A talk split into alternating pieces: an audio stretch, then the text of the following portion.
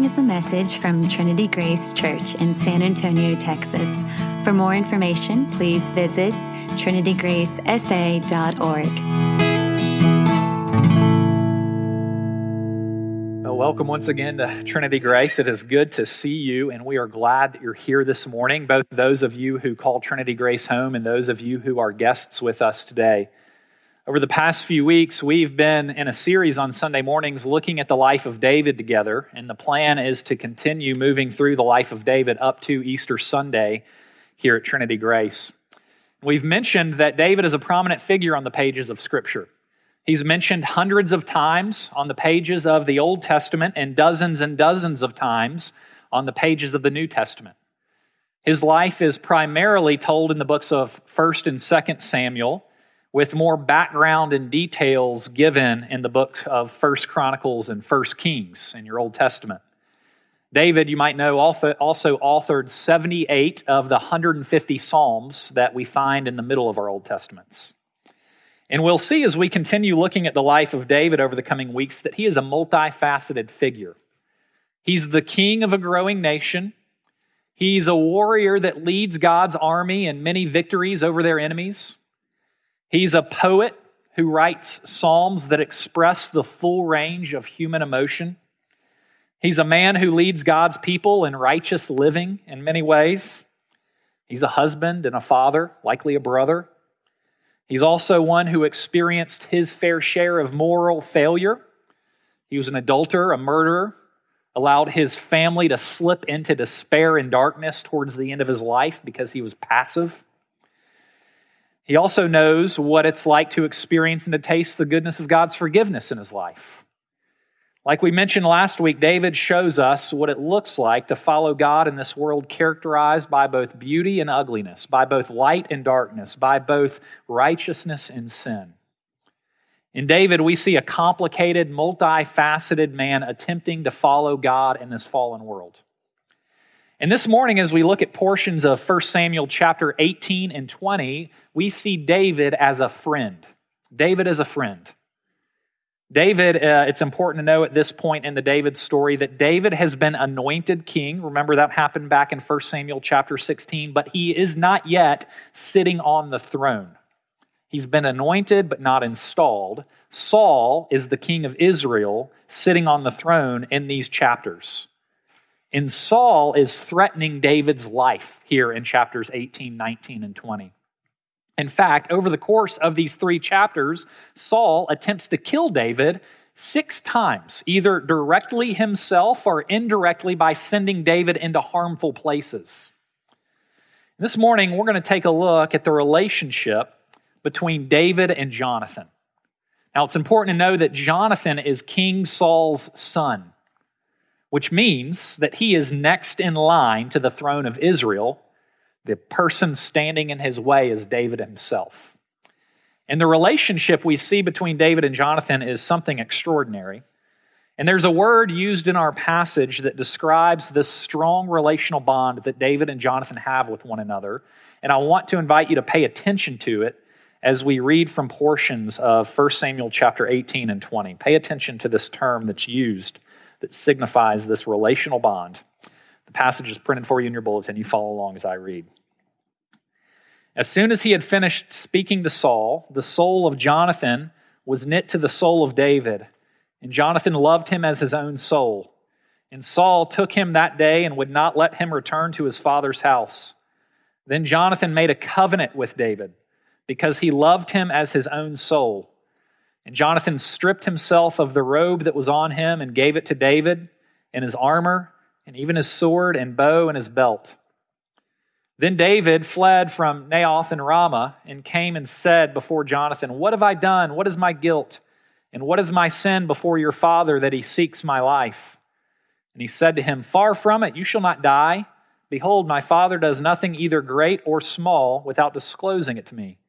And why should my father hide this from me? It is not so. But David vowed again, saying, Your father knows well that I have found favor in your eyes. And he thinks, Do not let Jonathan know this, lest he be grieved. But truly, as the Lord lives and as your soul lives, there is but a step between me and death. Then Jonathan said to David, Whatever you say, I'll do for you. David said to Jonathan, Behold, tomorrow is the new moon, and I should not fail to sit at table with the king, but let me go, that I may hide myself in the field to the third day at evening. If your father misses me at all, then say, David earnestly asked leave of me to run to Bethlehem, his city, for there's a yearly sacrifice there for all the clan.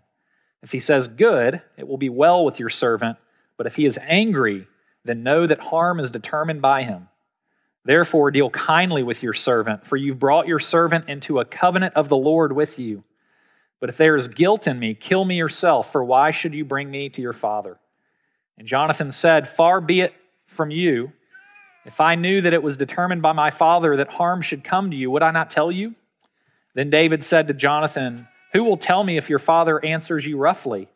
And Jonathan said to David, Come, let us go out into the field. So they both went out into the field, and Jonathan said to David, The Lord, the God of Israel, be witness.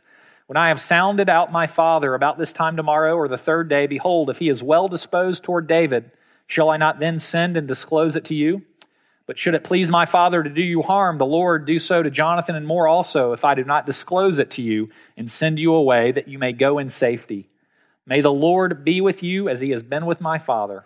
If I am still alive, show me the steadfast love of the Lord that I may not die. And do not cut off your steadfast love from my house forever, when the Lord cuts off every one of the enemies of David from the face of the earth. And Jonathan made a covenant with the house of David, saying, May the Lord take vengeance on David's enemies.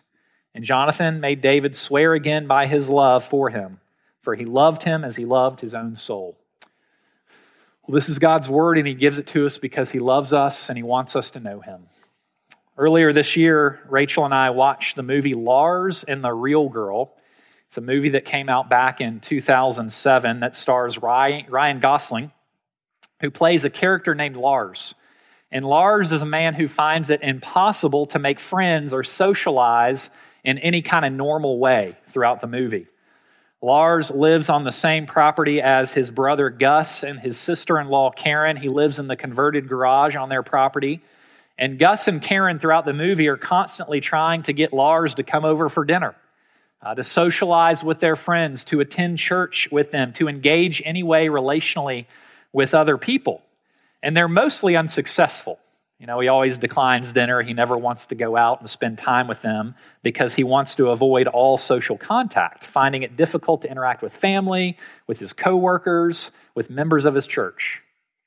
Well, one day, a package arrives in the mail, and Lars tells Gus and Karen that he has a visitor that he met on the internet. He tells them that she's a wheelchair bound missionary of Brazilian descent named Bianca. And this development excites Gus and Karen until they find out that Bianca is a life size doll that Lars ordered online.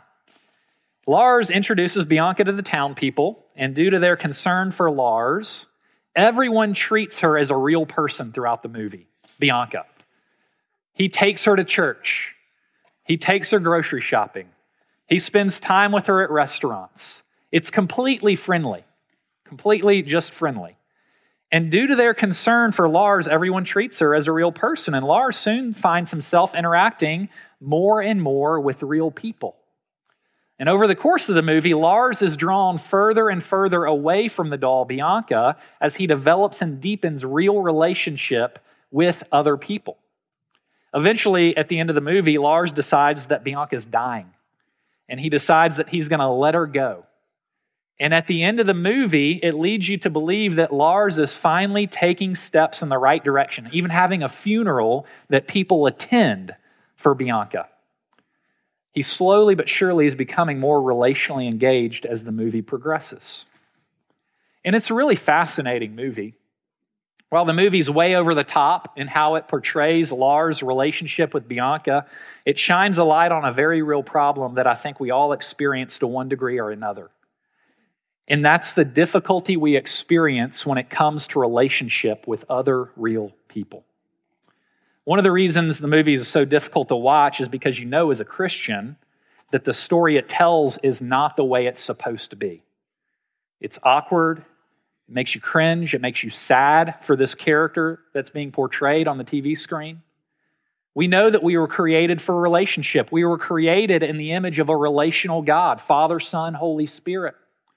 Real relationship is crucial for us in this world that's so often characterized by deep loneliness and disconnection.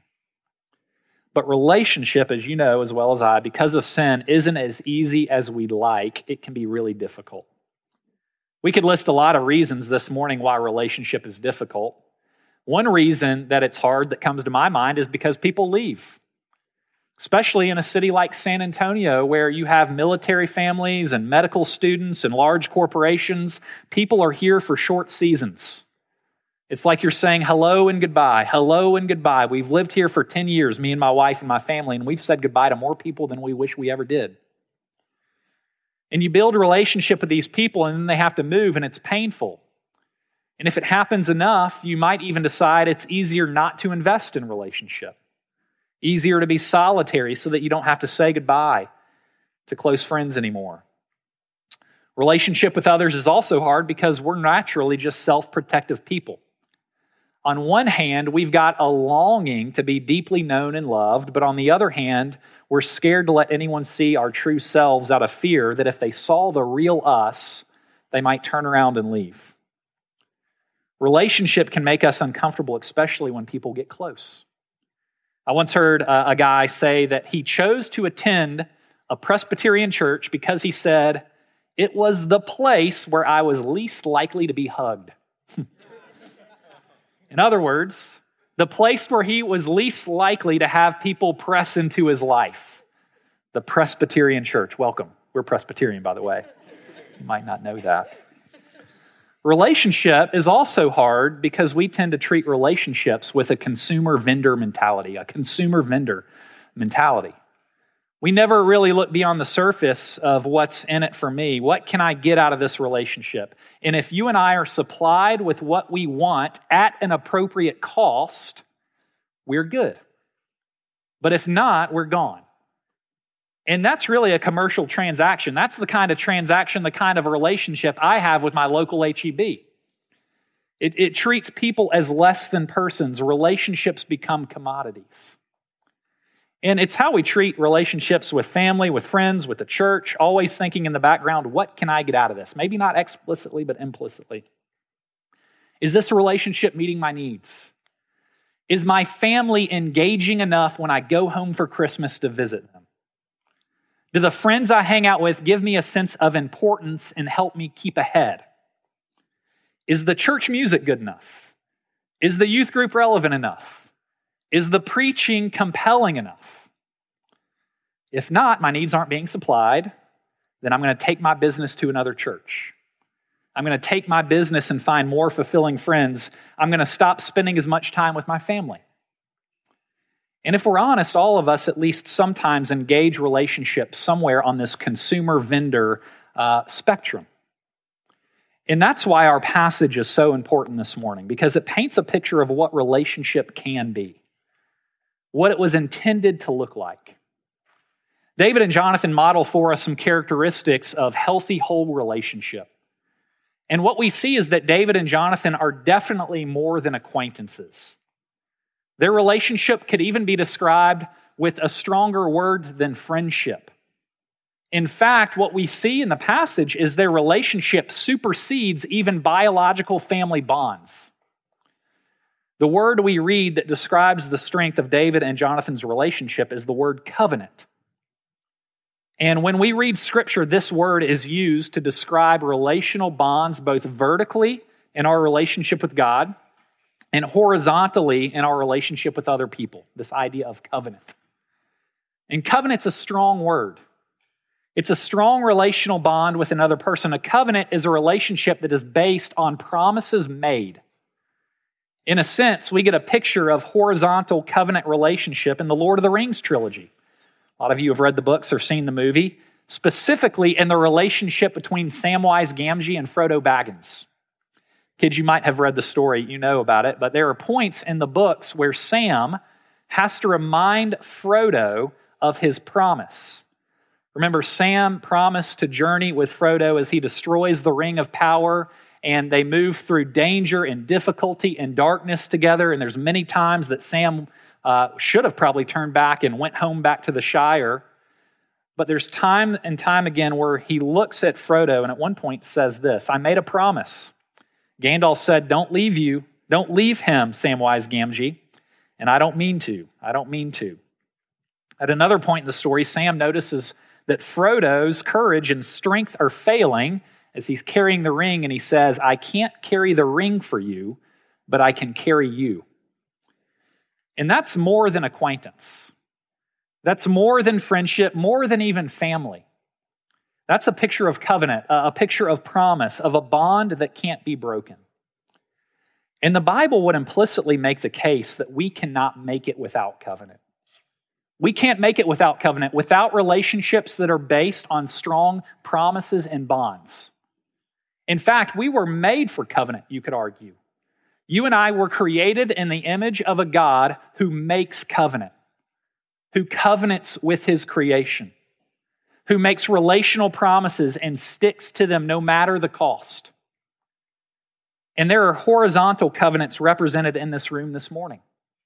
Maybe never thought about it that way but relationships that are bound by promises that have been made to another person that call for faithfulness no matter the cost.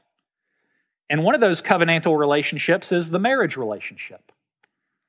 The other covenantal relationship is the one that you have made with the church, if you've joined the church, with the body of Christ. And David and Jonathan give us a picture of the characteristics of these horizontal covenants. And at the end of the day, although covenant relationship can be hard, it can require sacrifice, and it challenges our individuality in a lot of ways, we want it. We want it. In fact, we were created for it. It's in our spiritual DNA as we've been created in the image of a covenant making God. We were created to experience relationships of loyalty, of refuge, of surety. And as we take a look at this part of David's life, we see a few characteristics that jump out to help us think about the covenant relationships we're engaged with. First, we see that covenant requires selflessness. Second, we see that covenant requires commitment. And third, we're going to see that covenant brings comfort. So, first, let's spend a few minutes looking at the selflessness that covenant requires. As we pick up our passage, it's important to know that David is gaining momentum in the eyes of the people. Remember, last week we read about how he toppled the giant Goliath and he saved the nation of Israel. His stock is rising. People are beginning to recognize and value David's leadership potential. People are beginning to love and to celebrate what David does for them. And while all this is happening, the king that's sitting on the throne, Saul himself, feels threatened. He does not like what he sees from David. In fact, Saul would like to see David gone. He wants him out of the picture. And he even tries to get him out of the picture six times in these three chapters. And so, with this context in mind, we begin to understand that the covenant that David and Jonathan make with one another required great selflessness. We see selflessness from Jonathan in chapter 18, verse 4, where we read, Jonathan stripped himself of the robe that was on him and gave it to David, and his armor, and even his sword, and his bow, and his belt. Now, it's important to remember that Jonathan is the future king, right? And David, having been anointed the next king of Israel, is Jonathan's greatest future threat. Jonathan was next in line for the throne, for the prestige, for the honor, for the power, and David is the one man who stands in his way Yet what we see is Jonathan strip himself of all that's important to him. He sheds his status, he sheds his protection, he sheds his honor. Man, if that doesn't think, make you think about somebody else that we read about later in the Bible, I don't know what will. But because Jonathan loved David as his own soul and made a covenant with him, a promise, he voluntarily becomes lesser by giving up his robe, his armor, his sword. And this would have been unthinkable in that culture, completely counterintuitive. I mean, Jonathan would have been expected to eliminate David, to take out the rival to his future throne. Instead, what we see is selflessness. We also see selflessness from David. Remember, he knows that he's been anointed the next king of Israel. He knows that he is God's chosen man for that role. And it would have been normal operating procedure for David to wipe out all the relatives of the old king. to remove all of the perceived threats that he had. So, David and Jonathan, they promise relational commitment to one another that trampled customary human standards. I mean, this was uncommon fidelity. It would have been completely against the grain of what was normal and expected. Their actions towards one another were completely selfless.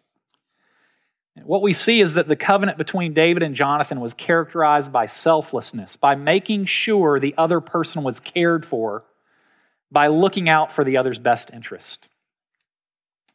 And you might be wondering at this point, so what? so what?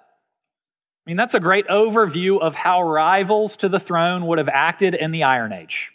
Thank you. Interesting. But what does this have to do with me? Well, there are covenants represented in this room, as we mentioned earlier. One of the covenants that you've made if you've decided to join the church, this church, this local expression of Christ's body, when you join the church, you actually take vows making promises to these people that are sitting around you right now in all of their beauty and all of their frustrations. And you make these promises not because Trinity Grace and the people here are the greatest or the most beautiful uh, or the kindest of people, the people that will never let you down. You don't make these promises to this church because of what you can get, but because of what you can give.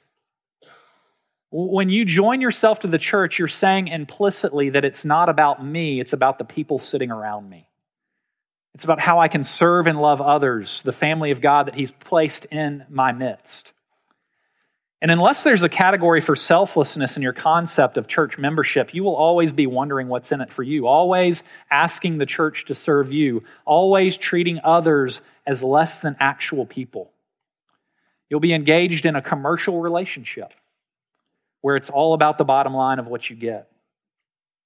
And it's the same with the other covenant relationship that some of us have in this room, which is marriage. A relationship where you stand and you make promises before people and before God to be there, to focus on the other person, to be there for the other. And look, I understand there are times where that covenant is so violated that the covenant itself is broken by one party or another. And that's a discussion for a different time. But normally, the covenant remains intact. And that covenant can mess with your self interest. I mean, those that have been married longer than me and Rachel know this. Those that have been married younger or less than us know this as well. It requires selflessness, requires you focusing on the other's best interest, even at your own expense. And you know it'll cost you. It'll cost you when it comes to your comfort, when it comes to your preferences, when it comes to your schedule, when it comes to your choices, when it comes to your plans for your life. I heard somebody the other day, and it constantly changes. Somebody the other day told me, My wife has been married to five different men, and they've all been me over the course of 20 years. It, it just throws a wrench into your idea of self sufficiency, this covenant you make in marriage. But it's what you were made for to give your life deeply to others, to serve and love and pour yourself out for others. As we make covenant with others, it requires selflessness. That's a given. It requires a focus on the other party where you are concerned with their benefit and their growth and their joy. But when we do that, when we're living for others, we are actually in tune with our design. And it brings great joy and freedom to our hearts, kind of counterintuitively. So, we see that covenant requires selflessness. We also see that covenant requires commitment. Commitment is the second thing that stands out in David and Jonathan's relationship. We see the formation of their commitment to one another in verses 1 and 3 of chapter 18, where it says, As soon as he had finished speaking to Saul, the soul of Jonathan was knit to the soul of David, and Jonathan loved him as his own soul. Then Jonathan made a covenant with David because he loved him as his own soul. David and Jonathan's love for one another led them to enter into a covenantal relationship or a relationship based on promises that were explicitly made to one another. And the word covenant is very intentionally used in this passage. It was the initial love and affection that David and Jonathan had for one another that led them to make the promises that they made to one another. It was the covenant relationship that it was an agreement between two parties who entered into it where requirements were clearly laid out. In this case, the requirement is that Jonathan promised to support David in his calling as new king, and David promises to protect Jonathan and show him kindness once he ascends to the throne. Those are the expectations. And when it comes to a covenant, the requirements are clearly stipulated, and there are blessings for keeping the covenant, and there are curses for violating the covenant that come along with those requirements blessings for keeping the covenant, curses for breaking it. And the solemn promises and solid commitments that David and Jonathan made to one another actually provided the proper context for their relationship to flourish. The covenant they made with each other brought great security and certainty in their relationship. Their covenant commitment gave them the freedom to live openly and authentically with one another, knowing that the other person would not leave. They promised to be there for them. Their commitment to one another was the foundation that actually allowed them to build a strong relationship because they knew they couldn't go anywhere. They were pledging themselves to be there for each other. Their feelings might change, their habits might change, their preferences might change, but their covenant provided the stability needed for relationship to flourish. And in the context of covenant and that secure, committed bond, David and Jonathan could demonstrate to one another steadfast love. And the phrase is actually used by Jonathan in verse 14, where he asks David to show him the steadfast love of the Lord. In other words, Jonathan asks David to demonstrate God's love through their relationship. I want to know more of God by way of being related to you. And it would be hard to overstate the importance of this phrase, steadfast love. It's actually an Old Testament word that's used throughout the Old Testament. It's a Hebrew word. It sounds like a Hebrew word. It's one word, hesed. It's guttural, steadfast love. And it's frequently used to describe God's love for his people. It's not just warm feelings. It is tenacious, loyal, dependable love. It's love that will not be scared off. And Jonathan is asking David to show him God through this hesed, through this committed love. And it's in the context of promising this steadfast love, we see David and Jonathan take action to enter covenant with each other. In verse 16, it says, And Jonathan made a covenant with the house of David. In the phrase made a covenant, I want you to follow me here for the next three minutes. A little, maybe seminary level lesson, I don't know, but um, go with me for a minute, okay? Verse 16, Jonathan made a covenant with the house of David. In the phrase made a covenant is literally, in the Hebrew, it reads, to cut a covenant. To cut a covenant. And that's an appropriate phrase because in the Old Testament, a covenant normally included blood and cut animals. We see this most clearly in Genesis chapter 15, where God makes or cuts a covenant with Abram. And what you see happening back in Genesis 15 is God making promises. He lays out the expectations for what his relationship with Abram was going to look like. And what normally happened when a covenant was made is that animals were killed. They were cut in half and they were laid side by side, where the parties of the covenant would then walk through in between the dead animals. It's a way of saying, if I break the covenant that I'm making with you today, if I violate the relational promises that I'm entering into, then may I become like the animals that have been cut in front of me. Well, in Genesis 15, you see something interesting. You see God and Abram make a covenant with one another, but when it comes time to move through the covenant ceremony, to move through the cut animals, God puts Abram in a deep sleep. And then God Himself, in the form of a flaming torch and a smoking pot, He moves through the line of cut animals Himself. Abram sleeps while God walks through twice. And this is significant because if Abram had walked through and taken upon himself the commitment of that covenant, he would have been doomed. It would have been over. He couldn't have kept the agreement.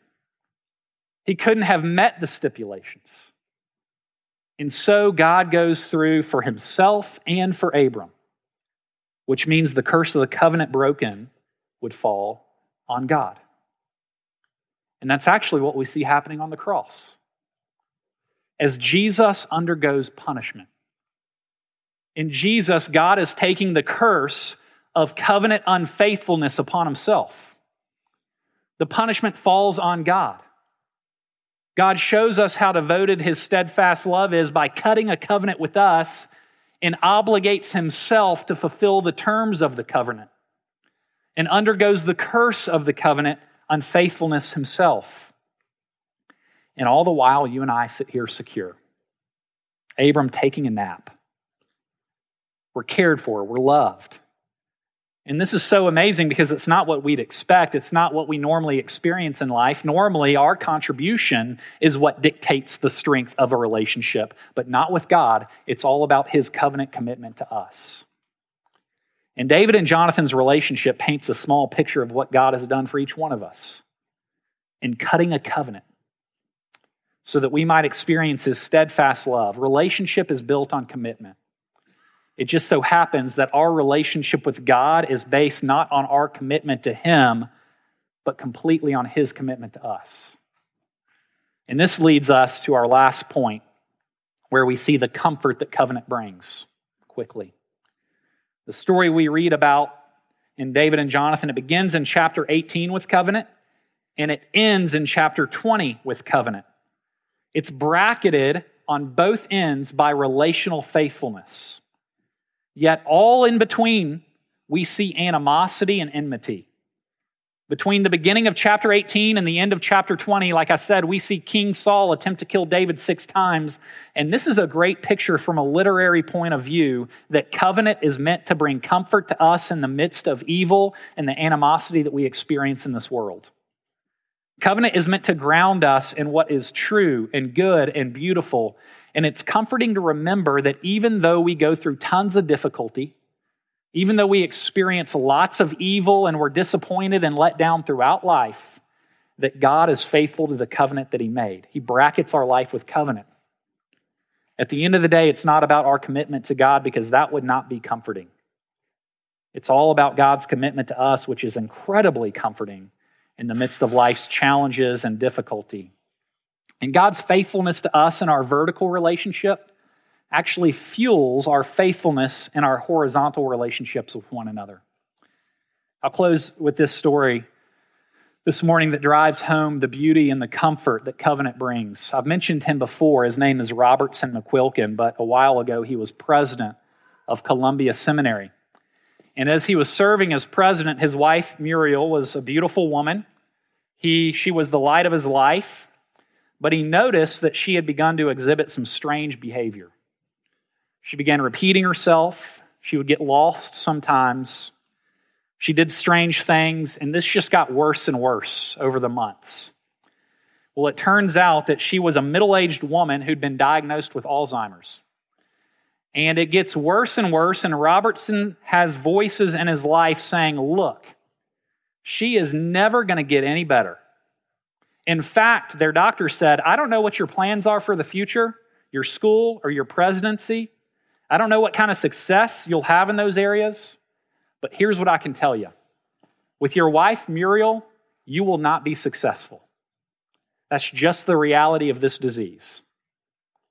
Well, eventually, they had to get home care for Muriel, and at the time, their house was a half a mile from the seminary, from Robertson's office. And so if you walked there and back, you walked a mile. And recounting that season, Robertson wrote this During those two years, it became increasingly difficult to keep Muriel home. As soon as I left, she would take out after me. With me, she was content. Without me, she was stressed, sometimes terror stricken. The walk to the school is a mile round trip. She would make that trip as many as 10 times a day. Sometimes at night, when I helped her undress, I found bloody feet. When I told our family doctor, he choked up. Such love, he said simply. I have a theory that the characteristics developed over the years come out in times like these. Now, do you understand what happened? They had a covenant. And the covenant went so deep into her that when her mind began to fail, her heart would animate her body to go to him, to the point of her feet being bloody. And that's what covenant's supposed to do to go deep into our hearts. And that's a tall order. But God is a great God. He is greater than our hearts, and His covenant love is greater than ours. And He can transform us from the inside out so that we might be those who give ourselves to others, showing them the steadfast love of God, all because of the finished work of Jesus Christ and the work of the Holy Spirit through us. Amen. Let me pray for us this morning. Lord Jesus, we are thankful for the way that you keep covenant with your people. Thankful for the way that you have come to pursue us, to show us your deep love, to let us know that we are not alone. We pray this morning that as we continue to consider the way that you've made covenant with us, that that would fuel the way that we treat one another, the way that we engage in relationship, the way that we show one another your steadfast love. We pray that you would help us to see that even now as we come to your table. It's in Jesus' name we pray. Amen.